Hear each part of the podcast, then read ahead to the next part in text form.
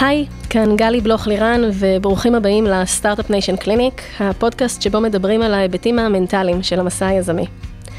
כולם מדברים על ה roller coaster שכרוך בלהיות יזם, משהו שמדמה את ה sequence של מניה דיפרסיה. איך מרגישים high מטורף כשהם מתחילים תהליך גיוס, ואיך מרגישים נפילה עצומה כשמשקיע פשוט נעלם כלא היה, וזה מפגיש אותנו עם הקולות הכי פנימיים שלנו של What did I do wrong? והמקום הזה, חוסר הוודאות הזה, לצורך לשמור על עצמנו כל הזמן ברמת ניהול עצמי גבוהה, אנרגיה גבוהה, ועם חוסן מנטלי להתמודד עם הכל, זה ממש ממש לא פשוט. בכל פרק אני אשוחח עם יזמים, משקיעים, יועצים, פסיכולוגים ואנשים מהתחום, במטרה לתת מקום ללייר הנוסף הזה, שפחות מדברים אותו בקול רם. ההיבט המנטלי שמלווה את הדרך היזמית, וגם אשתף בעצות וכלים שיסייעו לכם לייצר פוקוס, בהירות וחוסן מנטלי, כדי להיות יזמים מאוזנים שטוב להם. היום איתי כאן איריס שור. אהלן איריס. היי. איזה כיף שאת כאן. וגם כבוד לי שאת המרואיינת האישה הראשונה אצלי בפודקאסט, מה לעשות, סטטיסטית יש יותר גברים יזמים ומשקיעים, אבל בתקווה שאחרייך תתארחנו פה עוד הרבה נשים סופר מרשימות וכנות. תודה. אז איריס, את יזמת סדרתית ב-15 השנים האחרונות. מכרת חברה, את VisualTau ל Autodesk, שזה תאגיד עצום בעולם התכנון. היית co-founder ית בסטארט-אפ נוסף, OverOps, והיום את המנכ"לית של Oribi, שרק בשבוע שעבר הכריזה על גיוס של 15.5 מיליון דולר, והכי חשוב, אימא לאור וטומי. כן. זה ככה מקיף? לגמרי. יופי. אז חשבתי שנתחיל בלדבר על הקרביים, ככה, ממש מבפנים, mm-hmm. של איך מרגישה יזמת מוכשרת בתוך תהליך גיוס של החברה השלישית שלך, וגם על השילוש הקדוש הזה של יזמות, הורות ועומק מנטלי בדרך להצמיח חברות. ונצלול, נראה לאן זה ייקח אותנו. כן. איך מרגישים בתהליך גיוס? אני חייבת להגיד שלמרות שעשיתי את זה כבר הרבה פעמים, אני חושבת שגיוס זה החלק הכי מורכב והכי אה, מאמת עם מקומות עמוקים ליזמים. מאמת ומאמת, באלף ובעין. כן. אני חושבת שיש משהו מאוד ככה בתוך החברה שלי, שאני מרגישה שבעיקר גם בגלל שאני יזמת יחידה, אז יש משהו שהוא ככה מאוד ברוח של הדברים שלי, ב vision שלי, עם העקרונות שלי. ושבאים לגייס, פתאום צריך ככה לשים איזה סוג של מסכה. Mm-hmm. אני חושבת שזה משהו שהיה לי מאוד קשה איתו. עכשיו, זה לא מקום של לזייף משהו, אבל אני חושבת שיש משהו, נגיד, בתוך המנטליות של החברה, שיש הרבה מאוד פגיעות ופתיחות, והרגשתי שאם אני מביאה משהו כזה מול משקיעים, פשוט לא יודעים איך לאכול את זה. למה? אני חושבת שזה פשוט הסטנדרט בתעשייה, כלומר, יש משהו מאוד ב... להגיד משהו כמו, אני לא יודעת, פה הלך לנו פחות טוב, שזה נורא מלחיץ אותם. כלומר, בסוף אני גם חייבת להגיד שאני מאוד, אני מאוד מבינה משקיעים. זאת אומרת, יש לנו איזו ציפייה שמשקיעים יהיו כאלה שכל מה שהם רוצים זה לגלות את הדבר הכי אקזוטי הבא ולהשקיע ביזמים מיוחדים. אמרתי, לא, בסוף הם עושים 2, 3, 4 השקעות בשנה, הם נמדדים על זה, הם הרבה פעמים הולכים לדברים מאוד קונסרבטיביים, לא בא להם לקחת סיכונים. וברגע שאומרים משהו שהוא קצת מערער, ולא משהו של הנה הלך לנו טוב, הולך לנו מדהים, אנחנו יודעים בדיוק לאן אנחנו הולכים, עוד שנה נהיה פי חמש, עוד שלוש שנים נהיה חברה שמכניסה 50 מיליון דולר, ואנחנו בטוחים בזה במאה אחוז, אז אני חושבת שישר הם לוקחים צעד אחורה. עכשיו, זה כן דברים שאני בטוחה בהם, אבל זה מאוד לא הסטייל שלי. אז שם ככה מאוד פגש אותי מקומות עמוקים של... אני רוצה להביא את עצמי, כי בסוף הם השקיעו בי ובמה שבניתי, ומצד שני אני צריכה להעביר את זה בפילטר מסוים. אז קודם כל זה, זה הסבר מהמם, ואת ככה מתארת את הדיסוננס מאוד יפה. תצללי לאיזה דוגמה קונקרטית, איך את מאזנת את הדבר הזה. מצד אחד את רוצה להביא את עצמך, ואת הפגיעות והרגישות שאת מנחילה כחלק מערכי החברה שלך, ומצד שני את לא רוצה לפספס את ההשקעה. אבל את גם לא רוצה להיות מישהי שהיא לא, כי אחרת בשביל מה את עושה את כל הדבר הזה? כן. תראי, ברוח על דברים של כן לדבר את הדברים, אני גם אגיד לך שעוד לא פתרתי את זה. כלומר, אני... In the process. אני, כן, לגמרי, אני חושבת שהמקום שהייתי בו בגיוס, זה מקום של מצד אחד, כן... כן לנסות להביא את עצמי, לא לעשות איזה משהו לגמרי שהוא לא אני, מצד שני כן, רק לדבר על הדברים הטובים, על כמה שאנחנו בטוחים, תחזיות מאוד שאפתניות, לא להגיד על דברים שאני לא בטוחה, אני לא יודעת, אבל אני לא בטוחה שזה עבר כל כך טוב, אני חושבת שזה משהו שהם מרגישים שהוא לא הדבר הכי טבעי לי. ואני חושבת שבאיזשהו מקום הזום עשה את זה עוד הרבה יותר קשה. כלומר, זה שלא ממש מרגישים את הבן אדם. אני חושבת שהדברים ה... המיוחדים שאני מביאה לשולחן, של כן איזה מקום יותר אה, עם אומץ שהוא קצת שונה, ויצירתיות ודברים כאלה, מאוד קשה להם לעבור בשיחות אה, זום יותר קצרות. תגידי, את חושבת שיכול להיות שזה משהו בתפיסה שלך את עצמך, שאם אני אגיד דברים קצת פחות בטוחים או קצת אחרים, הם לא ידעו לאכול את זה? כאילו זה אולי איזה קול כזה שיש לך בראש, או שזה באמת האמיתה, לדעתך? כי זה יכול להיות אחד משני הדברים. אז האמת שבהתחלה זה מה שחשבתי. אני חושבת שבסוף יש משהו מאוד חזק ב... להיות מי שאתה עד הסוף, יהיה כאלה שלא יאהבו את זה, מי שיאהב את זה לגמרי יאהב את זה. אני כן אגיד שאני חושבת שבעולם הזה, זה עוד לא עולם שכל כך מוכן לדברים מאוד שונים, לצערי. אז כן, בהתחלה חשבתי ככה, אחר כך הבנתי שיש מין כאלה כללים שיעדיף מאוד... To follow it. כן. Mm-hmm. אז, אז מי זו איריס כשאת מדברת ככה להביא את עצמי? תני לי איזה ככה, את הדברים שלא בהכרח קוראים כשכותבים את ה-PR על הגיוס, או מי זו איריס? מה את מביאה פנימה? אמ, אני מקבלת יותר על עצמי, ואני מנסה גם כן יותר להביא החוצה, זה את ה... כן, מקום מאוד של מורכבות.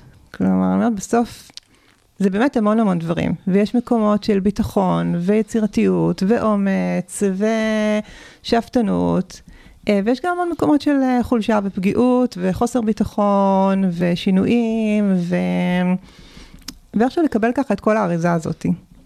אה, ושזה בסדר שהדברים באים ביחד, ושיש יום כזה ויום כזה, ואני לא צריכה לשחק שום דבר, ו... אז זה מאוד המקום הזה של השונות כל הזמן, והתנועה הזאת כל הזמן, זה גם משהו שאני, מאוד חשוב לי הם, להגביר אצל העובדים שלי. כלומר, אני מרגישה שבסוף כל אחד מאיתנו יש לו איזו איכות מאוד מיוחדת. הם, ומי שכן, אני מרגישה שהאיכות הזאת מתאימה, מתאימה לנו באוריבי, אז כמה שיותר לחזק את זה. כלומר, אם יש מישהו שהוא... הכי ישיר או משהו כזה, לא לנסות לשים את כולם באותה קופסה, לא לנסות לחשוב שכולם יהיו ב... אה, באופי שלי, באופי החברה וזה, דווקא לתת להם כמה שיותר להיות, אה, להיות עצמם ולהיות שונים, ו, ולתת להם עוד מקום גם לתנועות האלה שכולם עוברים.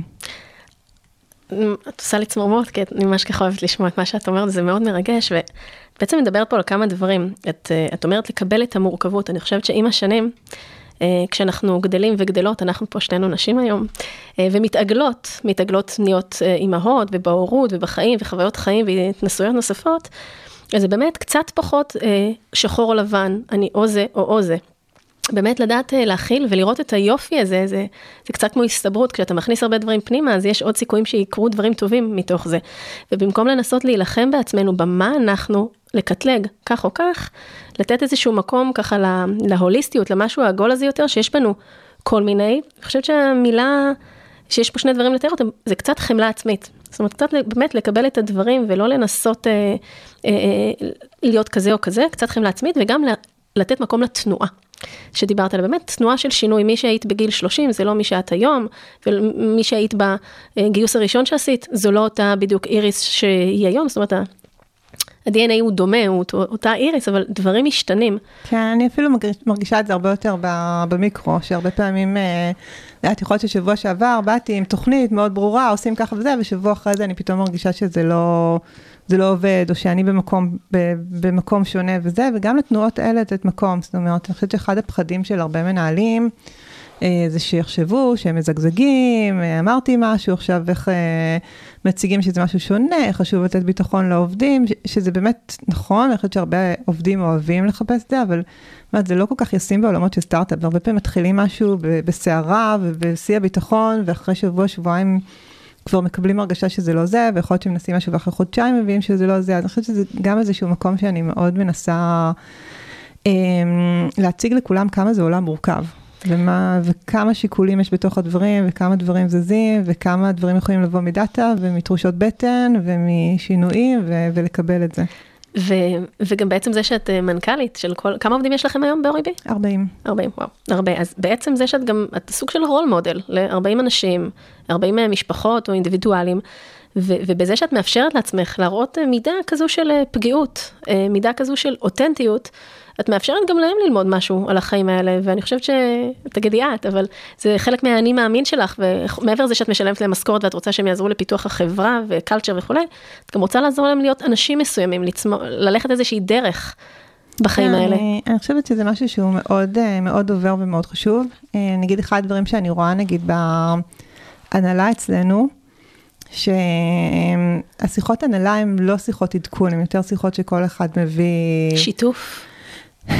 לא יודעת אם בדיוק שיתוף, אבל כן מקומות של איזה בעיות יש עכשיו, במה אפשר לקבל עזרה, אבל כן מקומות מאוד, אה, מאוד אמיתיים. ותמיד מעניין לראות שמגיע מישהו חדש להנהלה, אז בחודש, חודשיים הראשונים רואים כזה איך מגיעים עם, אה, עם תרבות של חברה אחרת, הצלחתי וככה, עשיתי ככה, אני לומדת ככה וזה, ופתאום מתחילים להתרכך. אז אני חושבת שיש המון המון מקום לבאמת... אה, לא, לא לנסות להיות בסדר כל הזמן, לא לנסות להציג את זה שהכל מושלם כל הזמן, אני חושבת שאנשים מאוד מאוד uh, כמהים לזה, uh, בטח בשנה הזאת, אבל, אבל גם לפני המקום ש, שזה בסדר. להביא את עצמם לתוך כן, הדבר. כן. ואת יודעת, אמרת בהתחלה, ככה, בתחילת הדברים שלך, ששמים מסכות, אז אני אוהבת טיפה, פחות לקרוא לזה לשים מסכות, למרות שהרבה פעמים גם אומרים, את יודעת, fake it till you make it, אבל פשוט אה, לדעת שבסיטואציות מסוימות נדרש מאיתנו להתנהל באופן מסוים, וזה בסדר, זה חלק מתוך אה, כל הרכיבים שבתוכנו, היכולת שלנו גם להתאים את עצמנו לאותה סיטואציה, כדי שיהיה לנו שם ווין, כדי להביא את התוצאה שאנחנו רוצים, או את ההישג הנדרש שאנחנו רוצים, אבל כן בתוך הדבר הזה לשמור על מי שאנחנו, זאת אומרת, לא, לא לאבד את עצמנו למשהו אחר לחלוטין, זה מביא המון המון בגרות פנימה. כן, אני כן אגיד שב... בחלום שלי הייתי שמחה להיות 100% אני כל הזמן. Mm-hmm. באיזשהו מקום, גם אולי אם זה אומר, לא יודעת, שאני לא אצליח לגייס כסף מהמשקיע הזה, או שאני אעשה דברים באופן שונה, אני חושבת שבכלל העולם מאוד צמא לאותנטיות וייחודיות, ואני חושבת שדווקא שזה מגיע הרבה פעמים בחצי אותנטיות, שעושים דברים לפי הכללים, ומנסים להביא קצת את, ה, את עצמי, זה, זה, זה מרגיש לא פה ולא שם. אני חושבת שדווקא האנשים שהם הכי ככה... אמיתיים לעצמם, וחלק מהאנשים לא מסתדרים איתם, ולא אוהבים אותם, ולא מעריכים אותם, וחלק האחר באמת מקבל משהו מאוד שונה, ושהם יכולים לתת איזושהי מתנה יותר גדולה לעולם, זה, זה מאוד משמעותי. אני אציע לך עוד דרך הסתכלות על זו, שזה לא שחור לבן או אפס או אחד, זה או להיות all in או לא להיות בכלל, אלא במקום שלך וביכולת ההשפעה שלך ובעשייה שלך ובמי שאת, זו הדרך שלך לעשות קצת, אה, את יודעת, penetration חדש ואיזשהו, אה, את יודעת, education כזה כן. לדרך אחרת. אם תלכי לגמרי, you won't follow the rules, אז לא תצליחי. ואם לגמרי תהי את, אז, אז גם לא תצליחי. אז, אז בדרך הזאת משלבת, וכל פעם עוד טיפה ועוד טיפה ועוד טיפה, ותצליחי לייצר איזשהו אימפקט. כן, אז אני כן חושבת שאפשר להצליח להיות לגמרי אתה, זה פשוט נורא נורא נורא קשה, וכמו שאמרת, באמת, זאת אומרת, הדרך לעשות את זה ביום יום זה לשפוך טיפה יותר מהאור הפנימי ככה לכל דבר שעושים אה, בטיפות. וזה, אני מוצאת שזה ממגנט אנשים, כי אנשים, כמו שאמרת, כמהים וצמאים באמת לאיזשהו דיוק כזה, לאיזושהי קרבה כזאת, וזה פותח, זה מאפשר לאנשים מאוד מאוד, אה, מאוד להיפתח, הדבר הזה. תגידי, רק השבוע, זה ככה חם מהתנור, פרסמת איזשהו, את הבלוג ככה שכתבת, על החוויה האישית שלך מתהליך הגיוס הנוכחי, וזה ממש יצא ככה בסינכרון מושלם עם הפרק שלנו היום, שקבענו אותו כבר מזמן, אבל זה ככה יצא טוב. קחי אותי קצת אה, לשם, קחי אותנו, את מי שמקשיב. אמ, אז קודם כל אני באמת אספר על הסיבה שכתבתי את הפוסט. אמ, אפשר להסתכל על תהליך גיוס שלי כתהליך בסוף מאוד מוצלח, הגעתי לגיוס אה, מאוד מרשים, הם באמת אחלה קרנות, לא היו, זה לא היה התפשרות, אה, היו עוד הצעות. אה, וכן, אני אגיד שדי סבלתי בתהליך גיוס, והוא היה לי מאוד, אה, זאת אומרת, מאוד ישב עליי נפשית. למה ו... סבלת? בגלל המקום הזה של ה... להיכנס בעצם לאיזשהו מסלול של, אה, שהוא מאוד לא אני, ולשים את המסכה ולהיות בסדר עם התנהגות שהיא לא מתאימה לי, זאת אומרת, יש הרבה מקרים, נגיד, שמתחילים לעבוד עם איזה קרן, ושהם שולחים אותי לפגישות מיותרות, ואני צריכה לעשות להם מצגת על משהו שהוא... לחלוטין לא רלוונטי, לא כולם, כן חשוב לי גם להגיד, זאת אומרת, גם הרבה קרנות שיכול להיות שאמרו לי, לא, סופר התרשמתי מהם, ואנשים מבריקים, ואנשים שנהניתי לפגוש, אבל... ברור, זה מקרים יש... ספציפיים, לא חלילה הכללה. כן, אבל זה, זה גם לא מעט. אמ, ומה ש... אמ, אני נורא הרגשתי בגיוס, תוך כדי שכל מה שאני רואה זה רק חברת ככה גייסה 40 מיליון, זה אומרים, אה, סגרנו בשבועיים סיבוב. היה לי מאוד מאוד בדידות שם, גם מאוד הרגיש לי כזה שאני לא יכולה, זאת אומרת, גם דיברתי הרבה עם יזמים אחרים, לשאול אותם על הקרנות שלהם, להתייעץ וזה, ותמיד הרגשתי שאני צריכה להגיד, כן, רק התחלתי, הולך מצוין, אני רק רוצה עוד אופציות, כי חס וחלילה כזה מקום שאני אגיד, וואו. שיתפסו אותך בכלכלתך או שכזה. כן, או קשה לי, ואז הם יגידו למשקיעים שלהם, כלומר, ממש הרגשתי את ה...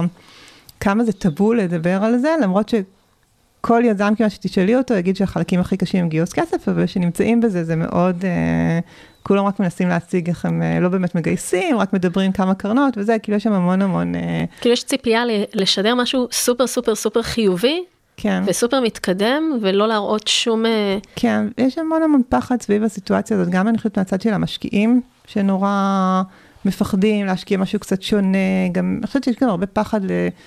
איך הם מציגים את עצמם, איך הולך התהליך, לשאול את הדברים האמיתיים וזה, והמון המון פחד מהצד של היזמים. ת, ת, תני קצת איזה שני משפטים על הפחד שאת מרגישה מהמשקיעים, זו נקודה מעניינת. מה, מה חווית שם? אמ, אז אני חושבת קצת מה שאמרתי קודם, בסוף אנחנו עושים מעט מאוד השקעות בשנה.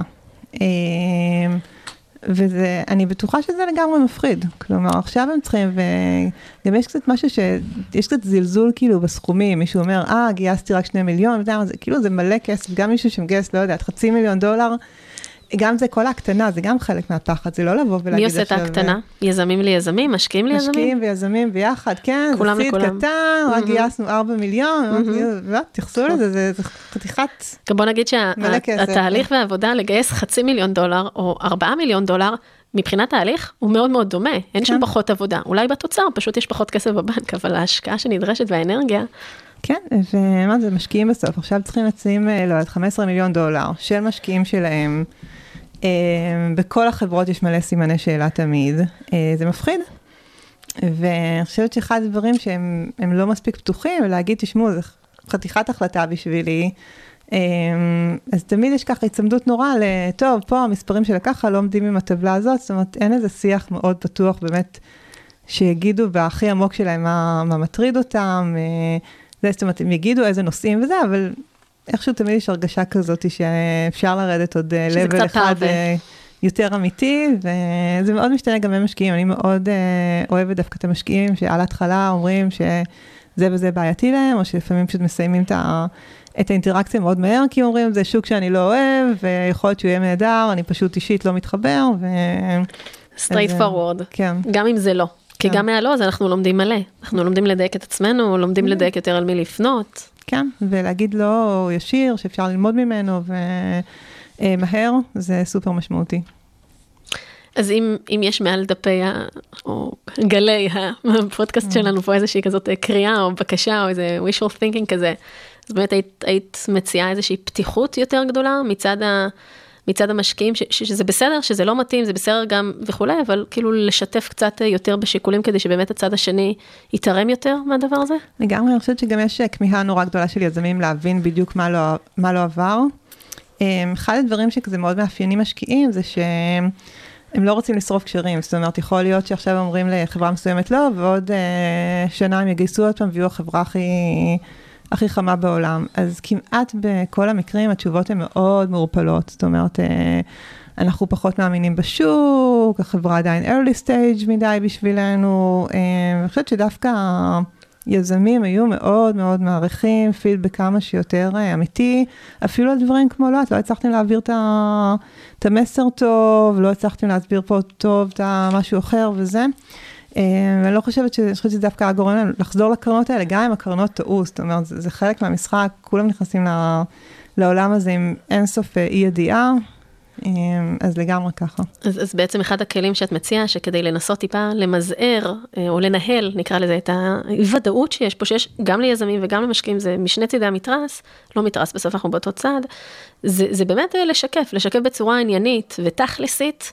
אה, כי ככה כולם לומדים מזה, וככה גם אפשר לשמור על האופציות פתוחות להמשך. אבל באמת להסתכל בלבן של העיניים ולהגיד את הדברים כמו שהם, ולא לא למסמס אותם. כן, או נגיד אחד הדברים שאני חושבת שהכי פוגעים ביזמים, זה ש... אמ, אני חושבת שבהרבה מקרים מגיעה חברה לקרן שהיא מספיק טובה, זאת אומרת, היא חברה טובה, יזמים טובים וזה, אבל היא לא מלהיבה אותה מספיק בשביל באמת עכשיו לרוץ עם ההשקעה מהר. ואז משאירים את זה על אש קטנה, אומרים, טוב, בואו, דברו עם זה, עוד שבועיים אנחנו ניפגש עם הככה. זה נגיד מקומות שאני חושבת שאני הייתי מאוד מעריכה, אם משקיעים היו אומרים, תשמעו, יש סיכוי מאוד קטן שנשקיע בזה. כן, אנחנו מוכנים לשים לזה עוד זמן, מתאים לכם, לא מתאים לכם, במקום ההרגשה הזאת שכזה מושכים אותך, אמ, כל פגישה מרגיש שזה זהו, עכשיו כאילו עברה פגישה נהדרת, נתחיל, דברים יתחילו לזוז מהר, פתאום בואו ניפגש עוד שבועיים. אז באמת המקומות של הרבה יותר שקיפות. תגידי, אבל אם אני הופכת את מה שאמרת עכשיו, ויכול להיות שהמשקיעים אומרים בצורה די ברורה, אתם early stage, או המוצר לא מספיק מתאים לנו, או אנחנו לא משקיעים בוורטיק, בתחום הזה וכולי וכולי, והיזם סלש יזמת בוחרים לא לשמוע את זה עד הסוף, כי מכל הסיבות הברורות שהם מאוד אופטימיים והם רוצים להצליח והם לא באמת רוצים לשמוע לא. זאת אומרת, יכול להיות שגם יש שם אמירות די ברורות ונחרצות, והיזמים בוחרים קצת אה, לטמון את הראש בחול ולא לשמוע אותן עד הסוף. כדי לא להתאכזב, כדי לא לקבל איזה... אמ, אז ככה, מהניסיון שלי, אמ, מאוד קשה להוציא מהקרנות סיבות יותר ברורות, כלומר שמישהו אומר, אמ, אתם יותר מדי early stage בשבילנו, אז בוא נגיד, אם באמת היינו, אם קרן משקיעה, לא יודעת, במעל 10 מיליון ARR, אז מראש כאילו, וגם זה קרה לי, שהשיחה של חמש דקות, אמרו, תשמעו, אנחנו, זה לא במדיניות שלנו, עכשיו בטוח שיכול להיות שהיינו יותר ב sweet spot שלהם וזה, אבל זה לא... זהו, זה לא שהם אמרו, אה, הם ב-X מיליון זה, לא מתאים לנו, זהו. הם אמרו, זה גם זה, וגם זה, וגם זה, אז, אז לא. Um, אני זוכרת שכמה פעמים כן ניסיתי לבקש ממשקיעים יותר... Uh, איך ניסית? איך עשית את זה? פשוט אמרתי להם שבגלל שאנחנו עכשיו בתהליך גיוס, אני אשמח לשמוע מהם uh, יותר details. Face to face, באימייל, בוואטסאפ, איך, איך עשית את זה? בדרך כלל באימייל, או, אם הם התקשרו להגיד שלא, אז, uh, אז לשאול אותם יותר, להגיד להם שזה מאוד יעזור לי. ונענית? לא, uh, זה מאוד קשה להם. אני חושבת שהם ממש מפחדים מהמקום הזה שהם יגידו משהו, שלא, אתם לא מאמינים ב... בשוק אה, של, לא יודעת, e-commerce בתחום הזה, ועוד, לא יודעת, חצי שנה נתפוצץ, ואז לא... מה, אנחנו אמרנו את זה? כן. תגידי, היו לך גם חוויות אחרות של משקיעים סלש משקיעות, שהיו איתך מאוד בשקיפות ומאוד בכנות, והעצות או הפידבקים שהם נתנו לך, מאוד עזרו לך להתפקס ולדעת איך להמשיך מפה? אה, אז כן, חד משמעית. זאת אומרת, יש גם כאלה מאוד מאוד טובים, מאוד חדים, אה, וגם הפוך, יש כאלה שאומרים, תשמעי, אני לא מספיק מכיר את התחום הזה, לא נוח לי להשקיע שם. אה, מסיימים את כל האינטראקציה מאוד מהר. אני חושבת שהמקומות שככה הם עושים קביעות לרוב היזמים, זה לא פגישה אחת שברור שזה לא, שאין פה את הפיט המתאים, אלא זה אין סוף פגישות ותהליך מאוד מאוד ארוך, שבסוף מגיע איזה לא מעומעם כזה. איזה עוד חוויות היו לך ככה מהתהליך הגיוס הזה, או מתהליכים קודמים שחווית? אה, זה הדברים העיקריים. אלה הדברים העיקריים. כן. אוקיי. תגידי, כשקיבלת עכשיו פידבקים על מה שכתבת, אז, אז מעבר לזה שאנשים יזדהו, אה, אני מניחה, הרבה מהם, גם ממה ששמעתי ככה בקהילה עם כל מיני דברים שכתבת, אז זה בעצם הדבר עצמו. אבל היו גם המון פידבקים על עצם זה שבחרת לשתף, על עצם זה שבחרת להיות אותנטית. כן, אז האמת שקיבלתי משהו כמו איזה 150 הודעות. וואו. מיזמים ב... all over. יומיים שלושה האחרונים. וואו. אמ, כן, שהרוב, אה, חלק באמת שיתפו על דברים מאוד ספציפיים. הודעות אישיות אבל... או בכל אה, מיני פורומים וכאלה? לא, לא, זה היה הודעות אישיות, חוץ מזה בפורומים וכאלה, עוד איזה 200. אמ, בעיקר תודה על זה ששמתי את זה בחוץ. גם זה לא שסיפרתי שם איזה סיפור יסורים נורא, זה פשוט לדבר את הדברים כמו שהם. אמ, אני חושבת שמה שמאוד מגביר את הבדידות בעולם הזה, זה באמת ההרגשה שלכולם הולך טוב, כל מה שקורים זה הדברים הטובים. והמקום הזה של להגיד, אה, כולנו עוברים את אותם דברים, אני חושבת שהוא מאוד מאוד משמעותי. זה מסר מדהים, בוא נגיד אותו רגע בקול רם, כולם, את יודעת, אני מדברת עם מלא יזמים ויזמיות, ומכולם אני שומעת על הבדידות, ואיך אנחנו מתמודדים עם הבדידות, וכמה חשובה הסביבה התומכת, וכמה חשוב באמת אה, לבנטל את זה, אז, אז קודם כל באמת להגיד את זה out loud, שזה באמת מקום מאוד מאוד בודד להיות בו, להיות פאונדר, להיות יזם, להיות מנכ"ל, כל אחד מה... הכובעים הללו, כל אחד מהם קצת שונה. ושבאמת אחת הדרכים קצת אה, אה, אה, להנגיש את זה, זה באמת לדעת שא', אתם לא לבד. כולם באותה סירה, יש כאלה שהולך להם קצת יותר בקלות, יש כאלה שהולך להם פחות בקלות, אבל כולם מתמודדים עם המון המון דברים שם, עם, עם בדידות, עם מורכבויות, אל מול פתאום ה-co-founders, במקרה שלך כרגע אין co-founder בסטארט-אפ הזה, אבל איך לנהל את זה, לא תמיד הצוות מבין כמה סטרס זה להיות בתהליך גיוס, לא תמיד הם מבינים מה הנגזרות. כן. אמ, אני אוסיף גם שאני חושבת שמשהו בתרבות של, ה... בתרבות של יזמות, מאפשר לדבר על כישלונות רק אחרי הצלחות. Mm-hmm. כלומר, יש את כל הנושא של לדבר על כישלונות ו fuck-up nights ודברים כאלה, וזה תמיד סיפור של לפני חמש שנים לא הצלחנו ככה וזה, או אפילו לא, את לפני חצי שנה היה לנו ככה וככה, אבל הנה עכשיו סגרנו סיבוב, הנה עכשיו... אה, לא בזמן אמת. בדיוק, זאת אומרת, לא מישהו עכשיו אני אשאל אותו מה שלומך ויגיד לי תשמעי יש לי crisis עכשיו עם איזה עסקאות שנפלו ואין לי מושג אם אני אצליח לגייס. כלומר שאסור כל עוד עכשיו הכל בסדר זה בסדר שטעית בעבר. אה, אם היה לי מספיק אומץ הייתי מפרסמת את הפוסט הזה תוך כדי. אה, תוך כדי הגיוס. אה, חייבת להגיד, גם פה זה סוג של מקום של פגיעות, כי אומרת, בסוף אני לא יכולה לפרסם את זה, כי משקיעים יקראו ויגידו, טוב, היא לא מצליחה לגייס, מה, אני... זה ניהול כזה של הסיכון ושל של כן, החשיפה. כן, אני חושבת שיש משהו מאוד חזק ב... זאת אומרת, זה מה שאני מאוד מנסה לעשות בכתיבות שלי, של לדבר על דברים שהם קורים, ולא אה, איך אה, קרה משהו לא בסדר, והנה הכל בדיעבד עכשיו, הכל מצוין. את אומרת פה כמה דברים. קודם כל, פתחת בזה ש... שלשאול מה שלומך. אנשים קצת שוכחים לשאול מה שלומך, או לפעמים שואלים את זה סתם כזה, את יודעת, על הדרך, לא באמת עם כוונה ורצון כן. להסתכל בלבן של העיניים ובאמת לדעת איך אתה מרגיש. אז זה כאיזשהו מסר קטן, גם, גם עם הצוות במשרד, עם ה-co-founders, עם העובדים, או אפילו בין יזמים, באמת לשאול את השאלה הכל כך כל כך פשוטה הזאת, אבל באמת להיות שם ולחכות לתשובה ולהקשיב, זה כבר משהו שנותן המון, ואמרת את זה ככה, על הדרך. ודבר שני, אה, אז, אז, אז הנה, את עכשיו עושה סוג של תיקון. אולי לא כתבת את זה ככה תוך כן. כדי תנועה, אבל זוכרת שדיברנו קודם על, ה, על ה, איך אנחנו עושים חינוך שוק קצת, כן. וקצת עובדים על זה, וככה כל פעם מצליחים עוד יותר. כן. אז הנה, אז, אז את עושה את זה פה. אז, אז תגידי, אם אני מרימה לך להנחתה, יש איזה משהו שאת מתמודדת איתו ברגעים אלה ממש, שככה בא לך אה, לשתף לגביו? וואו, יש לי המון דברים. אה, זה גם חלק מהמורכבות, יש המון... אה, אז ככה, אני מתמודדת עם... אה, עשינו שינויים עכשיו גדולים בהנהלה, ועכשיו אני אה, מתמודדת עם נושא של צ'רן, שאני משנה שם את כל הדברים ועושה את זה פעם ראשונה כזה ממש, כי ממש מתחילים לבנות את הכל מאפס. אה, ועכשיו, גם עשינו שינויים בהנהלה ופיטרנו קצת, וגם שניים מה-VPs שלי בחופשת לידה. אמ, ואני, זאת אומרת, לא בדיוק חופשת לידה, גברים וזה, אבל הם ממש כאילו עכשיו אחרי לידה וזה, אז פתאום הגיעו אליי המון המון דברים. וברמה האישית אני לא בטוחה מה אני עושה עם הגן של הבן שלי, ואני לא מרוצה, ואני מפחדת להעביר אותו עוד פעם גן, ואין לי... קשה לי מאוד לקחת שם את ההחלטה. אמ, וברמה האישית אין לי שנייה לנשום, ו... אמ, ואני חושבת שאני ממש צריכה חופש ואני לא מצליחה לקחת אותו. אמ, זהו, אז המון דברים. קודם כל בא לי לתת לך חיבוק, אנחנו מעבר לצד של זה, אז אני אתן לך אותו אחר כך.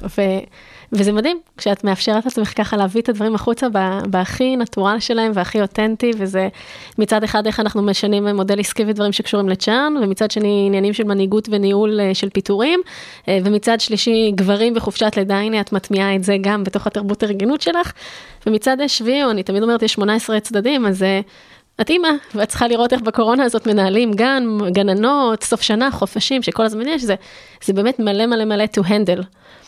ואני רוצה להגיד על זה כמה דברים. קודם כל, איזה כיף שאת משתפת ואת אומרת, כי זה מה שעובר על כולנו בצורות כאלה ואחרות. אמ, ואפרופו, זה מה שעובר על כולנו, זה, את יודעת, להרגיש שאתה לא לבד בתוך זה. זה אולי קצת מביא אותי למקום של, אה, שככה שאלה נוספת, שלך אה, כאימא, כיזמת, אה, כאישה, אפשר לדבר על זה הרבה. אני לא מדברת על זה מאיזושהי זווית פמיניסטית או משהו כזה, mm-hmm. לא, פשוט בעובדה, את יודעת, העובדה הכי הכי פשוטה. איך מנהלים את הדבר הזה? אז באמת שאין לי מושג, אין לי חיים בכלל, אני לא ישנה כבר כמה שנים. Uh, באמת, אני ממש לא מהאימהות האלה שלא יודעת, הם אה, זה, פה מגיע בייביסיטר, זה עושה ככה, זה, זה חשוב לי מאוד להיות הרבה עם הילדים. Uh, וגם יש לי שם המון קשיים, אני גם מרגישה שאני לא מצליחה מספיק לשים להם גבולות, ואני לא מספיק מבינה תמיד מה, מה באמת טוב להם. Uh, ו... זהו, אני חושבת כן החיים שלי, אמרתי כאילו את המורכבות והתנועה, אז גם כל יום נראה ככה, זאת אומרת ש... זאת אומרת, כמו שאמרתי, אני ממש לא אלה שמתקתקים הכל ויודעים זה, כי יש לי כן מזל שאני חושבת שאני עובדת, אז אני, יש לי הספק נורא נורא גבוה, ויש לי זיכרון מאוד טוב, ואני יודעת תמיד מה קורה עם, uh, בכל דבר, ואני יודעת כן איך להתפקס בדברים החשובים ולא רק הדחופים. Um, אבל הימים שלי הם די בלאגן, זה גם חלק מהדברים שיושבים עליי. Um, ולא נשאר לי המון זמן לעצמי בין כל ה... בין uh, שני הדברים הגדולים האלה של המשפחה והיזמות. אז, אז שוב, אני ממש מעריכה את ה... ככה באופן החשוף והכנה שאת מדברת, ואת מעלה פה כמה דברים. מעלה פה דברים בעצם של איך גם כאישה, גם כיזמת, גם כמנכ"לית, גם כאימא, כל הכובעים האלה, ויש עוד דברי בת זוג ובת וכולי, הרבה, הרבה מאוד דברים, איך משרטטים קצת גבולות אה, בתוך הדבר הזה.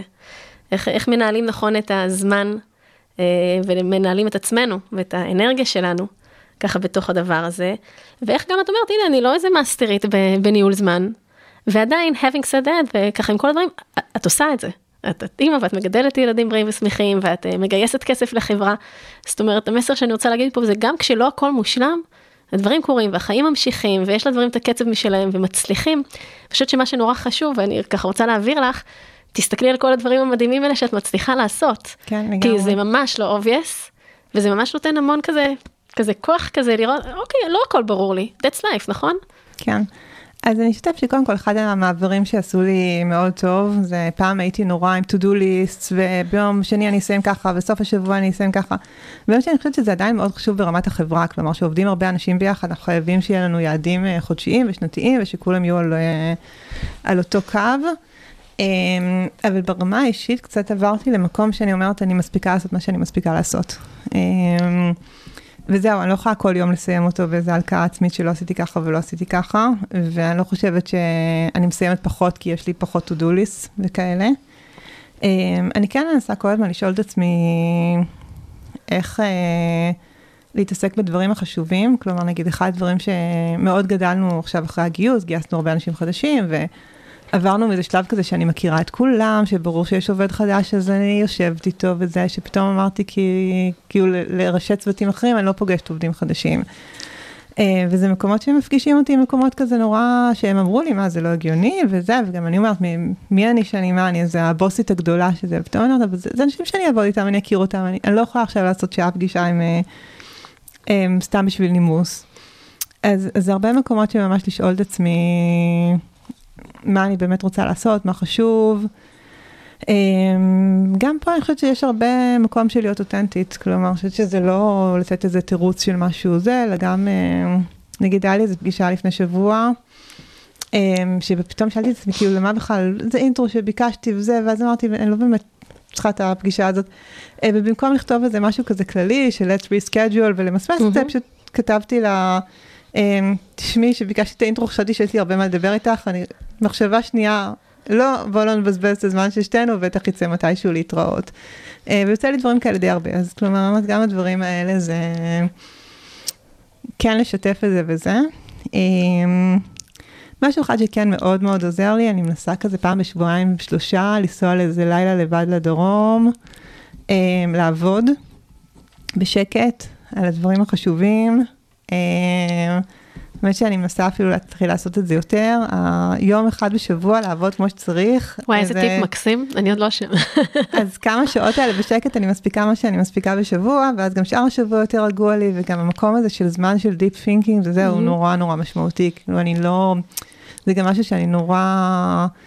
אה, מעודדת עובדים שלי, שלא הגיוני שכל הקלנדר ימלא פגישות, לא הגיוני שכל הזמן לרוץ ממשימה אחת לאחרת, חייבים כל הזמן את. את הזמן הזה של באמת לשאול מה חשוב, מה הדברים המשמעותיים. מצחיק, אבל כל פעם שזה, זאת אומרת, אני מנסה לדבר עם מישהו מהעובדים שלי, והוא אומר לי, טוב, אין לי זמן היום, אין לי זמן מחר, אני אומרת לו, בוא נסתכל ביחד על הקלנדר, זהו, תנקה חצי ממנו, תעשה זמן עבודה, לא, לא עוד זמן פגישות. זה music to my ears, ככה לשמוע אותך אומרת את זה, וזה באמת, אני חושבת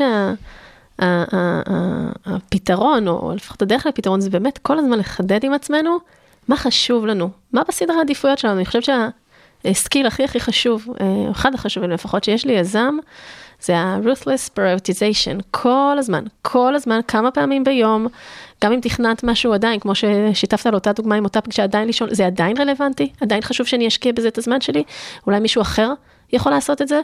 המחיר יהיה דרך אגב שלפעמים מה שיעשה לא יהיה בהכרח 100% כמו שאנחנו היינו עושים את זה, וזה משהו שצריך ללמוד לשחרר אותו, וזה בסדר, כי אחרת אנחנו לא נצליח אה, להיות במקומות של אה, מה שחשוב לנו. ובאמת ההסתכלות הזאת כל הזמן, מצד אחד ממעוף הציפור ומצד שני ככה לדריל דאון לדברים, מה חשוב לי, מה האבנים הגדולות, מה אותן אני קודם כל מכניסה אה, ללוז שלי, ו- ואת אומרת פה מדהים, מצד אחד משפחה וילדים, מצד שני הובלת חברה וככה באסטרטגיה, מצד שלישי זמן לעצמי. ואני רק אגיד על זה עוד מילה, אני חושבת שזה אחד הדברים שיזמים אה, לוקים, ולא, כן. או לוקח להם המון זמן להבין כמה זה חשוב, הריצ'ארג' הזה, לשבת עם עצמנו, גם אם רגע אין לנו מושג עוד מה קורה שם, מה התוכנית, פשוט להיות נוכחים, לנשום, להירגע, יכול לקרוא, יכול להיות לקרוא איזה ספר או לראות איזה סרטון, משהו שימלא אותנו, שייתן לנו כזה איזה השראה אפילו, ואז גם בא עם זה המון המון יצירתיות והמון פתרון בעיות, ואנחנו חוזרים גם לאנשים שלנו אחר כך, גם במשפחה, גם בביזנס, הרבה הרבה הרבה יותר uh, מלאים. כן, אני אוסיף באמת על נוכחות, שאני חושבת שזה ככה מבחינתי ממש המפתח. Um, ואני, זה גם המקומות של לעשות דברים שאני לא באמת רוצה, ואז זה מאוד מורגש. Mm-hmm. זאת אומרת שאני תופסת על עצמי שאני בימים שאני בזום, ותוך כדי אני עושה אימיילים, ותוך כדי אני עושה ככה, ותוך כדי זה, ואז יש איזו פגישה ואני רק מחכה לעוף משם, וזה הימים שהכי מוציאים אותי בלי אנרגיות. אמ, בניגוד לימים שיכולים להיות מאוד ארוכים, אבל בדברים שאני... טוב לך בהם. טוב לי בהם ואני שם. אמ, אני כן אגיד שמקום שמאוד זאת אומרת, הזכרתי את זה קצת, אבל מקום שמאוד מאוד מאמת אותי, זה המקומות של דברים שאני לא רוצה לעשות, ואני לא חושבת שהם באמת חשובים, אבל אני יודעת שהם מאוד חשובים לאנשים אחרים. אה, זה עובדים שרוצים יותר לדבר איתי, ואני מרגישה שהם לא באמת צריכים אותי, או שזה לא באמת ישנה דברים, זה כל מיני דברים כמו לעשות פגישת חברה, לעשות... אה, שאני חושבת שאולי זה לא הדבר הכי חשוב בעולם. ו... אז איך את מתמודדת עם זה? איך את מאזנת בין מצד אחד מה שאחרים מצפים ממך, אם נשים לזה כותרת, לבין מה שאת חושבת שהוא הלוקציה הנכונה של הזמן שלך והמשאבים שלך. אמ, זה כזה איפשהו בחצי חצי, אבל אני לא בטוחה שזה נכון, אני חושבת שיכול להיות שאני צריכה לעשות יותר אמיצה ויותר לבטל דברים ויותר כן להסביר אותם. אמ, אני חושבת שאחד הדברים זה שקצת אני לא סומכת מספיק על העובדים שלי, שהם יבואו ויגידו עכשיו אני באמת חייב וזה נורא חשוב לי, ומול מקומות של כזה... טוב, איריס אמרה שהיא נורא נורא עסוקה בתקופה הזאת, אסור להפריע לה, ויכול להיות משהו קריטי שזה לא הכוונה של אל תפריע לי.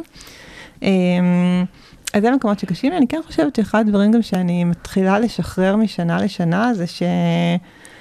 מנכ"לית או מנכ"ל של סטארט-אפ זה לא תפקיד של מנהל. כלומר, אני לא עכשיו אחראית לעשות מנטורינג לעובדים שלי, אני לא אחראית ל-well-being שלהם כל הזמן, אני קודם כל אחראית לזה שהחברה תצמח ולעשות את זה בדרך אנושית ומכבדת, ואתה יודע, אבל זה לא בהכרח עכשיו אה, להיות מנהלת השנה.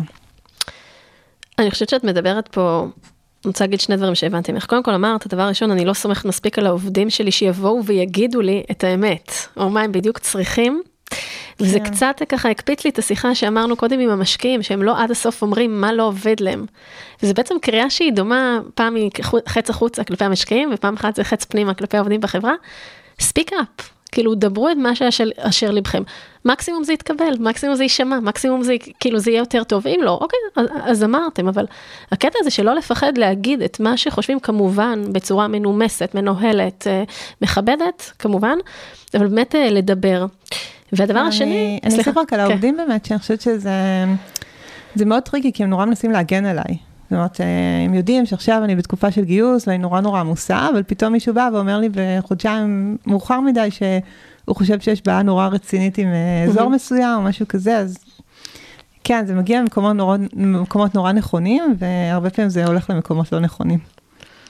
אז באמת אם אנחנו קצת נהיה ביותר דיוק עצמי כזה, באמת על המסרים שחשוב לנו, וגם על, על, על תחושה של הזמנים של הדברים, מתי חשוב להביע אותם, גם אם זה בתהליך גיוס מהמשקיע, וגם אם זה אה, אה, בעבודה היומיומית כאילו מול העובדים, של להציף את הדברים כשהם חשובים וכמו שהם, וזהו, ובלי פרשנויות. Mm-hmm. כאילו לסמוך אחד על השני שנדע איך להתנהל עם זה. והדבר השני ככה שאמרת, אמרת מנכ"ל זה לא מנהל, אני אחראית על אה, צמיחת החברה, הסעת רווחים, לראות ככה איך היא, היא, איך היא מתפתחת, אז, אז אני רוצה להציע דיוק לדבר הזה. אני לא חושבת ש...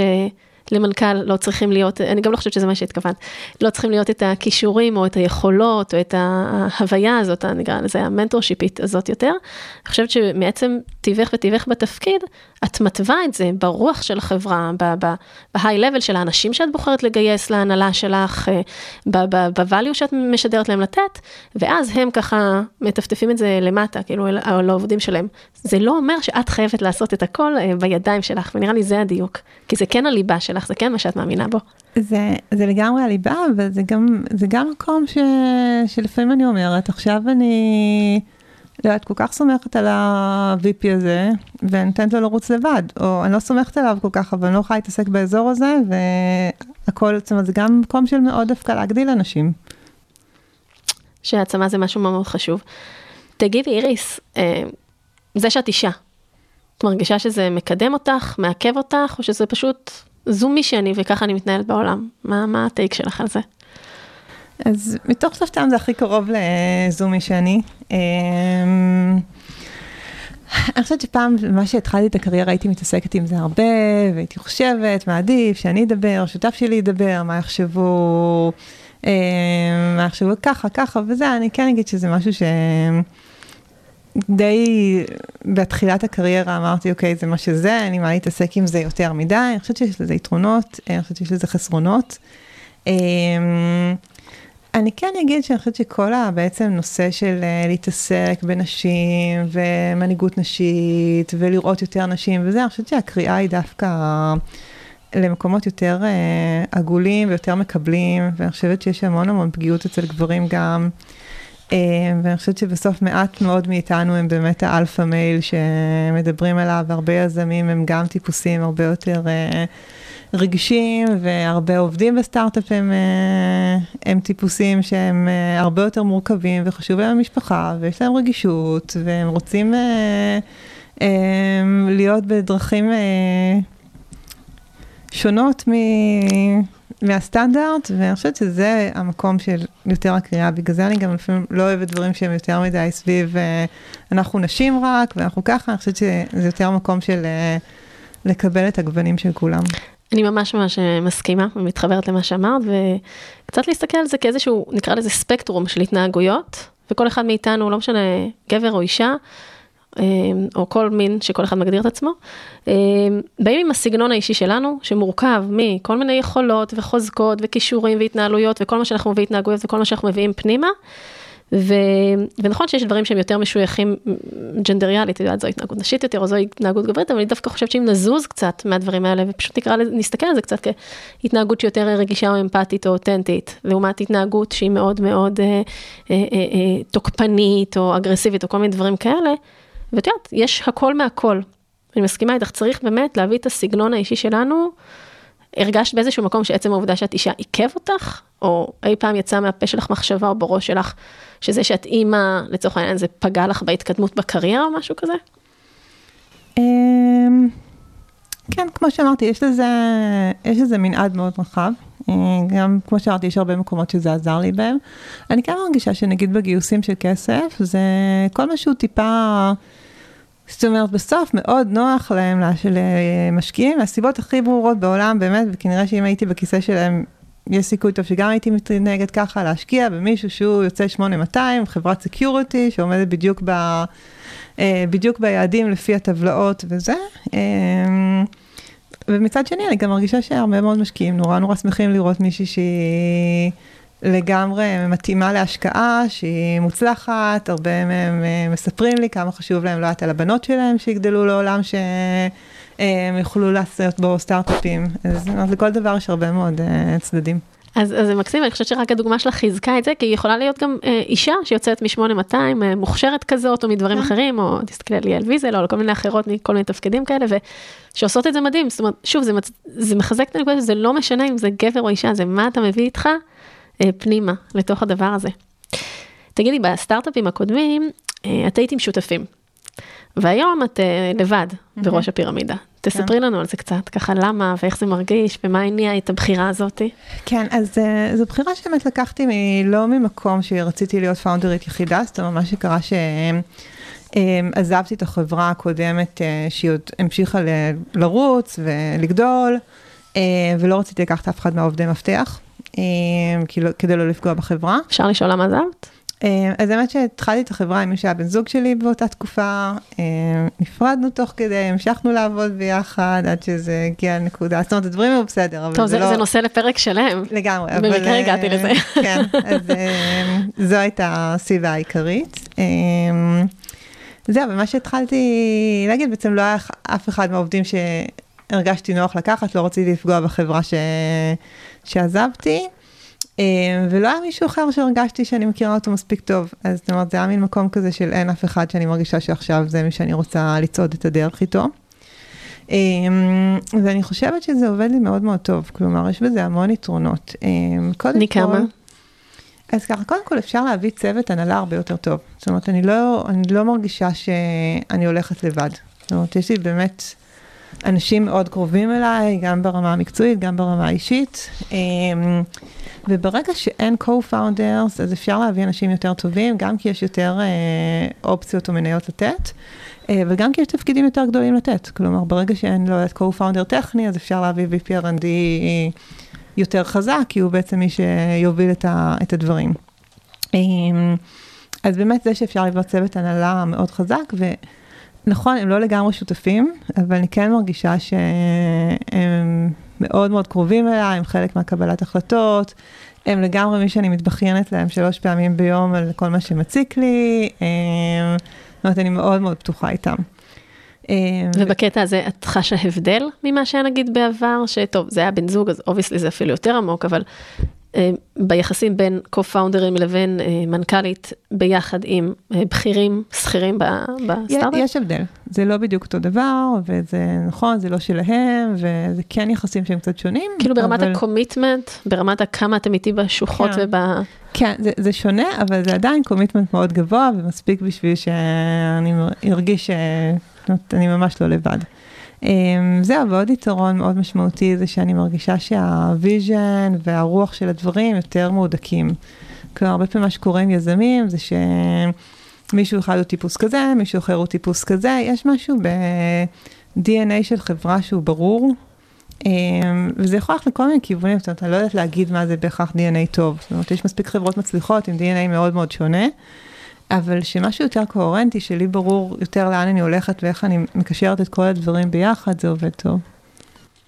מדהים, באמת הנושא הזה של, של שזה בדרכך, uh, you do it your way, אז ככה זה הרבה יותר קל ולא צריך כל הזמן uh, לשכנע או, או לגשר על איזה שהם, שהם פערים. את uh, עוסקת היום ככה באוריביז, נכון? זה מטריקות ודשבורדים ואנליטיקות וככה כל מיני דברים, אז אז דיברנו על זה קצת קודם, אבל אולי תרחיבי, איך, איך את מסדרת את הדשבורד של החיים שלך? ככה את ה... זה, זה, זה קצת ככה מתקשר לפרודקטיביות, אבל כל מיני דברים כאלה, אבל באמת, אה, מה, את ככה מסתכלת בסוף שבוע על מה קורה לשבוע הבא, את מסתכלת קדימה, את מתייעצת עם הבן זוג שלך, את, איך, איך את מג'נגלת את הכל? כן, קודם כל אני אגיד שאני מה זה לא מהאנשים של הכלי פרודקטיביות וזה, לא, לא, אני סופר מעריכה אותם, אני פשוט מרגישה שזה מאוד... אה, אה, האמת שזה עושה לי מאוד לא טוב הדברים האלה, כי אני רק מרגישה שאני באיזה מלחמה נגד הדברים שקבעתי לעצמי. מצחיק, הבן זוג שלי הוא כזה, יש לו קלנדר הכי מסודר, הוא שם בקלנדר מי מסיע את הילדים לגן כל יום, יש לנו לא יודעת ערב אה, סרט, שם בקלנדר לעצמו כל רבע שעה, ביקור אצל סבתא. אה, זה אני, איזה חודש ניסיתי את זה, וזהו, זה גמר אותי, כי אני גם חושבת שאני צריכה לתת לעצמי את החופש, שפתאום אני עובדת על משהו שנורא מעניין אותי, ויכול להיות שפתאום אני רוצה להיכנס לזה איזה ארבע שעות, ולא בא לי עכשיו... אה, להפסיק את זה, כי קבעתי שעכשיו אני צריכה אה, לעשות משהו אחר. אה, אז אין לי הרבה, אין לי הרבה דברים כאלה, למזלי, יש לי זיכרון טוב וחוש טוב לסדר, זה גם לא יוצא לי שאני מפספסת יותר מדי דברים. אה, אבל אני חושבת שיש משהו מאוד חשוב בגמישות הזו. אה, אני חושבת שגם משהו שהוא מאוד חשוב ביזמות זה גם גמישות מחשבתית, ואני מרגישה שגמישות של זמן זה חלק מזה, זאת אומרת, זה שיש לי מספיק זמן פנוי, וברוב הימים הוא לא באמת פנוי, כי אני צריכה להכין ככה וזה וזה, אבל יש לי את היכולת שעכשיו אם אני רוצה פתאום להתעמק באיזה נושא חצי יום, אני יכולה לעשות את זה בלי שאני צריכה לבטל מלא פגישות. אמ, גם ההרגשה הזאת, זאת אומרת, בתוך החברה קצת כזה צוחקים עליי לפעמים שזמנים באוריבי זה לא הכי זמנים, וזה בסדר לבטל פגישה זה, ו... אה, ואני בעד, כי אני אומרת בסוף אם יש משהו חשוב אז הוא יקרה, זה לא שאני לא, את לא, לא מגיעה לפגישות או משהו כזה, זה לא ככה, אבל ברוב המקרים זה בסדר אה, בהרבה פגישות להגיד חמש דקות לפני שלא עושים אותה, בוא נעשה ביום אחר. ו... זה קורה לך הרבה? זה קורה, אה, אבל אני בעד, כי אני אומרת, באמת זה גם המקום שלי להתעסק בדברים ה... שהם נכונים באותו יום, ולכבד את ה... ויש ימים שאני פתאום באיזה אנרגיה נורא עמוקה של דברים לתת לזה את הזמן, ויש ימים שאני מתקתקת את כל הדברים ו... אה, עושה את זה ככה, ואני גם באמת, כמו שאמרתי, אני נורא רוצה לעשות דברים בנוכחות, אני שונאת לעשות דברים כי... זאת אומרת, יש הרבה פעמים שאני מוצאת את עצמי בכל מיני פגישות, ואומרת, וואו, הלוואי שיבטלו לי, לי לא נעים לבטל, או כבר הזזתי, או סתם לא נעים לי לבטל. אה, זהו, זה לא מקום נכון. דיברת גם על גמישות מחשבתית, על גמישות, אלסטיות מחשבתית, ומה שאני שומעת בפנים זה בעצם את ה... שאני גם מאוד מתחברת לזה, הרצון שלך שיהיה לך בעצם חופש בחירה. מה, מה לבחור להכניס פנימה, מה חשוב לך, ובחירה ולהיות מחוברת. אני אוהבת תמיד משחק המילים. ככה בחירה של הזמן, וגם מה את מחוברת עליו שבאמת נכון עכשיו, את מדברת נגיד על האנרגיה הזו שיש לך עכשיו לאיזה דיפ וורק או לאיזה נושא כזה, אז באמת אה, להקשיב לקצב שלך ולהתכנס פנימה. מה עוזר לך? את, את ככה הרבה סביב השיח של נוכחות, ואת גם, גם כותבת, אה, לפחות כתבת, אולי את היום קצת פחות מתחזקת את הבלוג, כן, נכון? ברמה עקרונית אני כותבת, זה קורה, כן, אני חושבת שזה קורה פחות ממה שהייתי רוצה, אבל כן. אבל, אבל אני אומרת, עצם הכלי הזה של, של לכתוב, וכמו ששיתפת עכשיו, מה שדיברנו בתחילת השיחה, ו, ואת גם אה, אה, התחלת פודקאסט חדש, נכון? את תכף תספרי לי עליו טיפה, וגם למאזינים, אז, אבל אני רגע שואלת את זה מזווית אחרת, היצירה הזו, והנתינה הזו, והצמיחה הפנימית הזו שלך, איך את מתחזקת את הדברים האלה? איך את חשופה לזה? מה עוזר לך? אמ, מה שכן עוזר לי זה כל מיני סדנאות. אה, אני חושבת שבתקופה של הקורונה וזה זה פחות קורה, לפני זה היה קורה יותר. אה, כלומר, יש לי לגמרי את הצד הרוחניקי. מה זה הצד הרוחניקי? אמ, בוא נגיד, מדיטציות וכאלה דווקא יותר דברים דינמיים, כל מיני סדנאות אה, שחלקם היו לי מאוד משמעותיות. אה, זהו, כן, כן אני מנסה להיות בעולמות האלה. אה, את הכתיבה אני מאוד אוהבת. אה, זהו, לצערי אני, זאת אומרת, הייתי שמחה להגיד שכל יום אני מתחילה באיזה שעה לעצמי בבוקר, ואיזה מדיטציה וזה, זה לא, זה לא ככה. אבל את משתדלת, כן. בככה מנות קטנות, איפה כן. שאת יכולה, קצת כתיבה, קצת, אה, כן. נראה לי שזה גם מתחבר, את למדת הרי בהתחלה דברים שקשורים לעיצוב, נכון? למדתי ארכיטקטורה. ארכיטקטורה. כן. ובכלל בהתחלה, זו הייתה תחילת הדרך שלך, ו- ואחר כך אה, גם עבדת באוטודסק, שגם ככה בעולמות האלה. נראה לי זה ככה חיבור לצדדים ה... האומנותיים, היצירתיים, העיצובים האלה שבך. שאני אגיד ש... אני חושבת שבסטארט-אפ יש המון המון המון יצירתיות, כלומר זה... כשאני מסתכלת על קריירה בארכיטקטורה מול קריירה בסטארט-אפים, יש המון, הרבה יותר יצירתיות בסטארט-אפים, זאת אומרת, אני חושבת ש... אמ, כל מה שאני יודעת, איך אנחנו מגייסים יותר עובדים, ובואו נעשה וידאוים כאלה, ובואו נעשה ככה, וכל הזמן, זאת אומרת, גם בקטע שלפעמים הוא מתיש, כל הזמן צריך להמציא דברים מחדש. אז אפילו נגיד עכשיו אני יכולה לספר שאני מתכננת איזה off-site לחברה, ואנחנו עושים איזה מין יום כזה באיזה מקום בטבע, ומה עושים, ואיזה משחקים, ואיך עושים משהו שהוא... הנה, גם שם נגיד הייתי שמחה לעשות להם משהו סופר רוחניקי, אבל זה יהיה על זה. אמ, וזהו, ואיך עושים אבל כן משהו שהוא מחבר בסוף, וזאת אומרת, יש המון המון המון מקום ליצירתיות, אה, ואני מנסה גם באמת לראות את זה, זאת אומרת, כמה... יש אה, בריאת אה, מציאות ובריאת עולמות אה, ברמה יומיומית בסטארט-אפ. מקסים, זה ממש ממש מקסים. אני יכולה להמשיך לדבר איתך עוד שעות. אני חושבת שאחד כמה דברים המרכזיים אולי שאני לוקחת מפה מהשיחה שלנו, ואני מקווה שגם אחרים ייקחו, ואולי גם קלישאתי ככל שזה יישמע ילדות צעירות שאולי מתישהו ייחשפו לשיחה הזאת, זה שבאמת הכל אפשרי. הכל אפשרי במובן של גם להביא את עצמך פנימה וללכת בדרך שהיא נכונה עבורך. וכשאני נתקלת בשם שלך הרבה, יזמים שלי מדברים עלייך, משקיעים מדברים עלייך, ו, והאופן שבו מדברים עלייך זה מזווית של, של אומץ, של להביא את מי שאת, אה, וזה מאוד מאוד מוערך. אז אני רק רוצה כזה לאחל לך שתמשיכי פשוט אה, להיות את, אה, ולהביא את זה החוצה, כי הנה זה, זה גם הולך, גם אני בטוחה שיהיו בדרך דברים שפחות ילכו. כן, אני אגיד ש... אני חושבת שהמתנה הכי גדולה שלי מזה, זה שכמה שאני שמה את עצמי יותר בחוץ, ואנשים מכירים אותי יותר, הרבה פעמים זה גם אנשים שלא מכירים, מכירים, זאת אומרת, מכירים אותי דרך הכתיבה וזה, אני מרגישה מגיעים אליי דברים הרבה יותר נכונים אליי. זאת אומרת, מגיעים, אה, להגיד שנגיד, יחסית לחברות אחרות, אנחנו ממש בפלואו מדהים של קורות חיים. אה, ומגיעים אלינו האנשים הנכונים, כי מי שלא מפחיד אותו שקיפות, ומפחיד אותו, לא יודעת, אה, מישהו ש... מישהי שמדברת על זה שהיה לה קצת קשה לגייס, לא יגיע. אז אני חושבת שבאמת ככל שאני שמה את עצמי יותר בחוץ, וזה קשה, וזה מפחיד, צריכה למשוך את האנשים שהייתי, שאני רוצה סביבי, ואת ה-DNA הנכון, זה, זה נוצר מעצמו. זה גם יוצר את ההזדמנויות, באמת, הזדמנויות גם עסקיות. וזה גם באמת מדייק לך את הסביבה של עם מי תעבדי, מי יהיו האנשים שסביבך. כן. ובסוף זו, אני חושבת, זו אחת הדרכים המשמעותיות אה, לחיות בשביעות רצון, ושטוב לנו שאתה מקיף, שאת מקיפה את עצמך, כן. אה, באנשים ש, שטוב לך איתם. וואי איריס, דיברנו על מלא דברים, על איך מגייסים, ואיך זה להיות אה, אישה בהייטק או יזמת בהייטק, ואיך לנהל את כל ה... מיליון דברים האלה כן. ביחד ואת כל ה juggling הזה של אימהות ויזמות וניהול ומנכ"לות ו... ועל בדידות ועל אם כן שותפים או על לא שותפים. מרגישה שיש עוד איזה משהו שככה חשוב לך להביא החוצה שלא נגענו בו? נגענו בו, אני רק אולי כזה כן אדגיש את זה, שאני באמת חושבת שבכלל בתקופה של השנים האחרונות, ובטח בטח בתקופה של השנה האחרונה, יש איזה צמא מאוד גדול. אה, לספקטרום הרבה הרבה יותר רחב של uh, סוגי יזמים וסוגי אנשים, ואני חושבת שככה um, המקום של כל אחד מאיתנו זה באמת לנצוץ בתור מי שהוא, וכן, זה קשה, ולעשות את זה ב... גם לעשות את זה עבור עצמכם וגם עבור העובדים שלכם ואפילו המנהלים שלכם באיזשהו מקום, זה נורא, זה נורא חשוב. אני מקווה שהשיחה הזו שלנו אה, תאפשר לעוד כמה אנשים קצת אה, לנצוץ ולהיות עם ברק ולמצוא גם את הברק בעיניים בחזרה ולא לא לאבד אותו.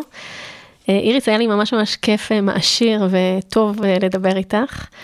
איפה אפשר למצוא אותך?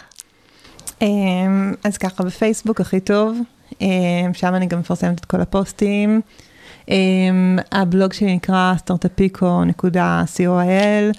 אה, הזכרתי את הפודקאסט שהולך להתעסק בנושאים של אקזיטים אה, ורכישות ברמה מאוד מאוד טכנית, שאני מקווה שהוא יצא בשבועות הקרובים, זה פשוט סדרה של רעיונות. אה, הוא יצא, we'll make it happen. כן, כן.